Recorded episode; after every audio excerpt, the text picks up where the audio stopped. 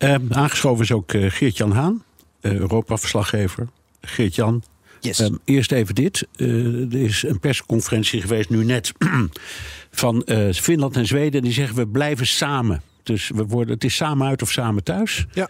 Um, is dat, uh, dat, dat, dat was eigenlijk te verwachten, maar er was in Finland veel twijfel over. Hè? En de Finnen hebben ook geprobeerd om de hele zaak een week of zes of acht uit te stellen. Ja, omdat Turkije uh, de bal bij, uh, bij Zweden leek uh, te leggen. Ja. En Finland op dit moment niet de problemen met Turkije had, relationeel. Om, ja, om te zeggen van, nou ja, dan worden wij geen lid uh, van de NAVO. Want daar gaat het om. Hè. Turkije heeft een beslissende stem, net als ook NAVO-lid... Uh, in het wel of niet toelaten van Zweden en Finland tot ja. de NAVO, tot de ratificatie. En voor Finland was het natuurlijk helemaal belangrijk... omdat ze ook gewoon zo'n enorm lange grens hebben met Rusland. Maar nu hebben Christensen en um, Marien inderdaad op de persconferentie gezegd... Uh, ja. we gaan er samen voor. Ja, um, Ron Keller, jij was ook um, ambassadeur in... in, in Turkije. Mm -hmm. Is dit niet gewoon een, uh, de, de verkiezingscampagne van Erdogan? Ja, voor een deel is dat zo. De verkiezingen over een paar maanden. Dus dan wordt vanzelfsprekend de druk opgevoerd op dit soort dossiers. Um, maar er zit natuurlijk een, een, diepere agenda achter. En die agenda die onderschatten we wel eens. En dat is dat is het, het probleem dat Turkije heeft met de Koerden. Um, uh, en ook met de Gulen-beweging. Um, beide zijn voor, uh, voor de gevestigde orde in Turkije een uitdaging, laat ik het maar zo zeggen. Ik heb, uh, ik heb altijd gevonden dat we het Koerdische probleem van Turkije onderschatten. En het is, ik begrijp dat Erdogan probeert om, om, nu, om dit, dit NAVO-uitbreidingsverzet te gebruiken... om zowel de Koerdische uh, opposanten als de Gulen-beweging uh, te verzwakken. Omdat het voor, voor beide, voor, voor hem en voor Turkije, nou, behoorlijke uitdagingen zijn. De Koerden voeren natuurlijk een onafhankelijkheidsstrijd. Um, daar moeten we wel reëel over zijn. Dit is, dit is niet zomaar iets. Er is heel veel geweld gaat daarmee gepaard. Um, en de vraag is, ja, wat vinden wij eigenlijk van die Koerdische opstandelingen? Hè? Wij, wij, hebben als, als Westen zijn we wel eens, als ik dat mag zeggen, zijn we wel eens wat tweeslachtig. Hè? Als de, de Basken of de Catalanen zelfstandigen dan zeggen, ja, dat kan echt niet. Uh, maar als de Koerden dat willen, dan hebben we daar wel enige sympathie voor. Dus ik snap heel goed dat Erdogan zegt, u meet met twee maten. Catalanen en Basken en IRA en zo, die worden als terroristische organisatie, ja. hè? De, de, ETA en zo. Maar de, de, Koerden, de Koerden niet, die doen hetzelfde. Geert-Jan, um, hoe Wat voor... een conflict op ons continent. Ja, ja, ja, ja, ja. wie had dat ooit gedacht? Uh, Geert-Jan, uh, uh, jij volgt wat er allemaal gebeurt in Oekraïne met die, ik zal maar zeggen, top of, of, of showtop die er wordt gehouden van de, de, de Europese Commissie. Um, hoe kijk je daarnaar? Ik zie het niet als een showtop. Ik zie het als de 24e Oekraïne-EU-top. Uh, maar de eerste waarbij uh, Oekraïne de status van uh, kandidaat-lid van de Europese Unie heeft. Ja. En nog een land in oorlog is. En dat zorgt er natuurlijk voor dat het een, een, top is die door de wereldpers wordt gevolgd. En heel beladen is. En met 15 eurocommissarissen die vandaag per trein zijn aangekomen. En Josep Borrell, de buitenlandvertegenwoordiger. En Charles Michel, de voorzitter van de Raad. Dus er is nogal een delegatie in Kiev aangekomen. Uh, ook met, met journalisten trouwens, een aantal die zijn geselecteerd. En ja, uh, met zoveel mensen had je misschien niet hoeven te komen. Dan kun je zeggen dat is meer voor ja, maar ik de bühne en de symboliek. Ik gebruik het woord show omdat uh, de, de New York Times en The Guardian allebei zeiden... het is, um, nou ja, het is ook een beetje voor de bühne, dit hele gedoe. Maar nou, vind ik niet. Nee, maar okay. ik schrijf ook niet voor de Guardian of voor de New York nee, Times. Maar wel voor BNN Nieuwsradio, zo is. Oké, okay, uh, premier, uh, als ik het goed, ik weet nooit of het goed is, Smihal van uh, Oekraïne. Ja, die, die zegt dat zijn land binnen twee jaar lid kan worden van de EU. Um, houdt hij zijn eigen volk daar niet een, een, enorme worst mee voor? Want de meeste woordvoerders van de EU zeggen, inclusief bijvoorbeeld Rutte, dat kan niet hoor, binnen twee jaar. Ja en nee. Um, uh, het, is, het is zoals eigenlijk alles in, um, in deze oorlog en ook alles in de relatie tussen de EU en Oekraïne, is het niet zwart-wit. Kijk, Oekraïners zijn ongeduldig. Uh, hebben ze altijd al in het karakter gehad, uh, grosso modo. Ze kunnen een grote mond hebben, ze kunnen zeggen wat ze willen. Ze zullen ook niet genoegen willen nemen met het antwoord dat inderdaad uh, niet tijdens deze showtop zal komen. Uh, namelijk, er zal niks worden gezegd over jullie worden binnen twee jaar lid. Maar er zal ook dus niet worden gezegd, het gaat nog decennia lang duren. Wat er gebeurt is, op dit moment ligt niet meer op tafel of Oekraïne lid van de EU wordt. Dat heeft uh, von der Leyen een uurtje geleden in de persconferentie ook gezegd in Kiev. Maar wanneer Oekraïne lid wordt.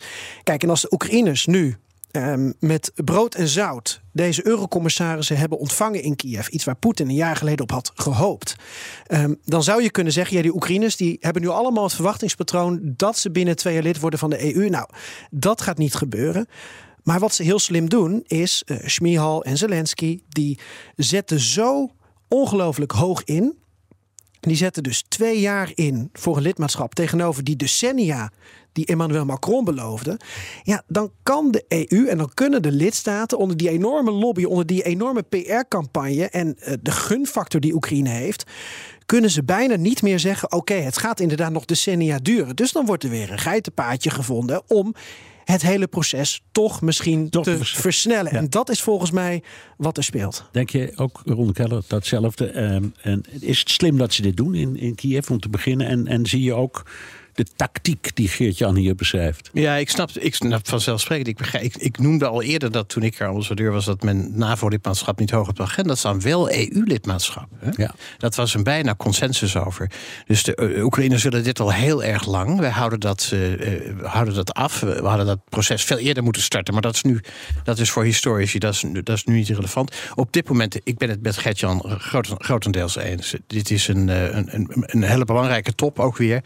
Een hele bijzondere bijzondere top. En, en het, is, het is er één in een reeks en het is er één in een heel ander daglicht dan een jaar geleden. Dus dit, uh, dit, dit is een proces dat in gang is gezet. Maar dat proces, daar moeten we realistisch over zijn. Ik vind het niet verstandig om te zeggen dat gaat nog decennia duren. Want je wilt de Oekraïners niet uh, ontmoedigen. Je wil nee. ook de hervormingsgezinde krachten. Want besef wel, het gaat niet even een paar corrupte uh, politici eruit gooien. Oekraïne moet een, een, verticale bestuurscultuur. Eigenlijk dezelfde die Rusland heeft. En heel veel andere landen op deze aarde moeten een verticale bestuurscultuur veranderen in een horizontale. Dat ja. is de uitdaging waar men voor staat. Ja. Dus men wil die hervormingsgezinde krachten moeten een stimulans krijgen. Een worstje noemde het al, moeten een, een prikkel krijgen om te hervormen. En, en als je dan, en als je dan um op een bepaald moment sneller dan je dacht constateert dat, dat Turkije best voldoet aan die zogenaamde uh, criteria van Kopenhagen. Ja. Hè? Kun je dan zeggen, nou dan kunnen we ook met de procedure wel een beetje versnellen. Dan hebben ze het ook verdiend. Over Turkije hebben we het weer over. Ja, nee, nee, nee, sorry, over, uh, over Oekraïne. Over ik, ik versprak. Als men zegt, nou ja, dat is een Freudiaans bijna. Hè, want Ja. Turkije zit een beetje... Ja, in die zit zelf voor. Ja. Maar als het zo is dat Oekraïne niet levert op, als het gaat om hervormingen, dan denk ik dat het verstandig is en voor Oekraïne en voor de Europese Unie dat het proces langer gaat duren. Dat, nee, Oekraïne moet het wel zelf verdienen. Moet daar wel bij wel alle steun krijgen. Moet daar ook alle, uh, uh, alle aanmoediging krijgen. Moet alle, alle financiële en morele steun, technische steun krijgen om het te doen. Maar er moet echt een vastgehouden wil gaan uh, komen ja. in Oekraïne om te gaan hervormen. Ja. Ik denk dat je één ding niet moet vergeten. Dat is, we hebben natuurlijk de Kopenhagen-criteria. We hebben de procedures. Maar je hebt ook uh, te maken met landen, uh, ook op de Balkan, die uh, lid willen worden van de Europese Unie. En waar timing ook belangrijk is. Volgens mij zijn de meeste Europese leiders het eens over het feit dat men wil dat Russische en Chinese en misschien ook Amerikaanse invloed op het Europese continent wat afneemt. Dat je je daartegen wapent. Wat zie je in landen op de Balkan? Die is ook zo lang zo'n worst voorgehouden. Het draagvlak om Europees te worden neemt wat ja. af. En ik sprak gisteren een bestuurs bestuurslid van de Raad van Bestuur van Naftogaz. Dat is een jonge vrouw, uh, voormalig staatssecretaris ook van Europese integratie. En uh, die zei uh, tegen mij via zo'n Zoom-call... jullie kunnen je niet voorstellen hoe fantastisch wij het vinden... dat jullie met zo'n delegatie langskomen. Het is een overwinning voor ons. Um, ja, ja. Weet je, en die emotie dat ze nu lid willen worden. Tuurlijk, je hebt procedures, moet je volgen. Maar timing is ook heel belangrijk. Je moet niet het draagvlak verliezen. Nog even, want we, we gaan snel door de tijd. Geert-Jan, die, die, die top die is nog, die gaat ook nog door. Waar, waar ga jij de komende dagen of vandaag, morgen het meest op letten? Nou, de uitspraken van, van von der Leyen en Michel en ook Zelensky. Want ik ben heel benieuwd. Heel veel van dit soort toppen zijn natuurlijk van tevoren al bedacht. Uh, er zijn al joint statements, er zijn al uh, draft uh, verklaringen. De vraag is, gaat uh, Zelensky, von der Leyen en Michel nog met weer iets ongeëvenaards verrassen op zo'n persconferentie? Of gaat von der Leyen toch weer uh, uh, iets te hard en met gestrekt been in, waar de andere EU-leiders van zeggen van ja, mevrouw von der Leyen had dat nou niet gezegd, die belofte kunnen we niet waarmaken. Dus ik denk, wie zoekt een beetje de grens op? Ja. Uh, kijk jij daar ook zo naar? Ja, ik, kijk daar ook zo naar. Het is een, het is een proces dat, dat voortgang moet vinden. Het, het gaat niet om procedures. Hè. Het, gaat om, het gaat om dat Oekraïne echt ook uh, zeg maar dezelfde taal gaat spreken als de Europese Unie. Je, als je een basketballer lid van een voetbalclub wil maken, dat kan. Ja. Moet hij wel e-, toch echt de voetbalregels uh, in zijn benen krijgen. Ja, ja, en hij moet ook weten hoe je met de bal omgaat. Exact. Dat is ook nog zoiets. Niet alleen de nee, regels. dat kost dus tijd. Ja. we hebben het gehad over dit strijdgebied. We hebben gehad over Turkije. We hebben het niet gehad over het andere land waar jij hebt gezeten en veel van weet, China. Daar horen we eigenlijk heel weinig van. Um, we krijgen soms de indruk dat China er een beetje mee in de maag zit. Maar dan hoor je tegelijkertijd weer dat het bondgenootschap met Rusland wordt verstevigd. Um, hoe moeten we hier naar kijken? De, de Chinezen zitten hier overduidelijk mee in hun maag. Dit, is, dit komt ze politiek en economisch helemaal niet uit. Uh, uh, hogere olieprijzen, energieprijzen, hogere importkosten voor, voor voedsel, voor energie.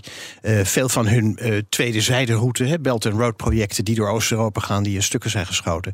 Nee, dit is voor China. Het geeft extra spanningen tussen de, tussen de VS en het Westen met China. Nee, hier zit China niet op te wachten. Als je goed kijkt naar de Chinese verklaringen de afgelopen jaar, dan zie je dat men steeds meer afstand begint te nemen. In de top in, in, in, in Oezbekistan een, een half jaar geleden, de G20 was een nog veel duidelijkere uiting van een, van een, van een Chinese kritische houding naar Poetin toe. Uh, dus ik denk dat wat dat betreft. Nou, ik, toen, ging, toen ging, meen ik, uh, Xi, die ging eerst naar Kazachstan om te, om te zeggen dat dat land niet ingelijfd mocht worden. Dat moest onafhankelijk ja, blijven. Ja. En toen, ik toen dacht, dat is een signaal aan Poetin ja. van je moet met die expansiepolitiek uitkijken, Exact. want ook wij nemen niet alles. Zo is dat. China heeft daar 300 jaar hele slechte ervaringen mee als het gaat om Ruslandse expansie hè, naar het oosten toe. Ja. Dus nee, dat, dat is, dat, China is, er gebeurt van alles. Hè. China heeft natuurlijk nu die lockdown losgelaten. Dus de Chinese economie is, begint weer wat op gang te komen. Dat is goed voor de wereldeconomie, is goed voor de Chinezen ook. Uh, en je hoopt dat daarmee ook zeg maar, de, het, gevangen, het, het gevangen zijn van 1,4 miljard mensen stopt. Hè. Dus wat dat betreft is, gaat China gelukkig een beetje de goede kant op. Ja. Maar mag ik één ding vragen, Bernard, naar Ron? Ja, zeker. Want waarom lukt het als China hier zo mee in de maag zit... waarom lukt het Zelensky dan niet om toenadering tot China te zoeken? Of nou, te zoeken, dat doet hij enorm... Maar hij krijgt helemaal ja. geen contact met de Chinezen. Dat ja. vind ik dan bijzonder. Nou, dat komt doordat de Chinezen 4000 jaar zich nooit met internationale be zaken be be bemoeid hebben. Uh, door hun exportgeleide model de afgelopen 30 jaar op het wereldtoneel zijn gekomen. Maar eigenlijk tegen wil en dank. Niet om geopolitiek te bedrijven, maar om geld te verdienen. En uh, ik denk dat China zich niet in, in een of de andere kamp wil laten trekken. Nee. Um, tegelijkertijd uh, zeggen we, hoor je in het Westen steeds zeggen... eigenlijk is er wel enige waardering voor de manier waarop de Chinezen het doen. Om, omdat ze aan de ene kant zeggen... ja, we, we, we, steunen Rusland wel in de opvatting over de NAVO... maar we zijn tegen het bezetten van een onafhankelijk land. Hè? Ja. Dat zeggen ze steeds maar. Ja. Alleen, wat moet je daar nu mee? Kan uh, iemand als Biden of, of, of, iemand als van der Leyen... of de, de, de EU als geheel of de NAVO als geheel... kunnen we daar iets mee? Ja, daar kunnen we heel veel mee. Je hebt landen nodig die, zeg maar, die geen partij hebben gekozen. Ik heb dat volgens mij in deze tafels eerder gemeld. Je hebt landen nodig die, die een bemiddelende rol kunnen spelen op het moment dat het nu nog niet, maar op het moment dat er een vredesakkoord bereikt gaat worden, heb je krachten nodig die ook richting Poetin zeggen: nu, nu tekenen op, het, op de dotted line. Hè? Niet alleen China hoor, dat zijn ook landen, als u noemt al Kazachstan, maar ook India, andere landen. Eigenlijk zijn er heel veel landen die zeggen: deze oorlog moet stoppen, dit is slecht voor ons. Hè? Je zal maar in Afrika uh, op dit moment uh, die hoge voedselprijzen voor je kiezen krijgen, hè? Of, niet, of niet voor je kiezen krijgen. Dus nee, dit is, dit is voor veel landen een onzalige oorlog. Ja. ja. Oké, okay, dat is een mooi punt om denkend afscheid te nemen van Geert-Jan Haan en van Ron Keller, voormalig ambassadeur in Rusland, Oekraïne, Turkije en China. Bij BNR ben je altijd als eerste op de hoogte van het laatste nieuws. Luister dagelijks live via internet. Jelle Maasbach. Wesley Weert. We zijn er voor je met het leukste, opvallendste, maar natuurlijk ook het belangrijkste nieuws. Tijdens de presentatie van die halfjaarcijfers toen die beurskoers in elkaar kukkelde. BNR Beurs. Voor de slimme belegger. Blijf scherp en mis niets.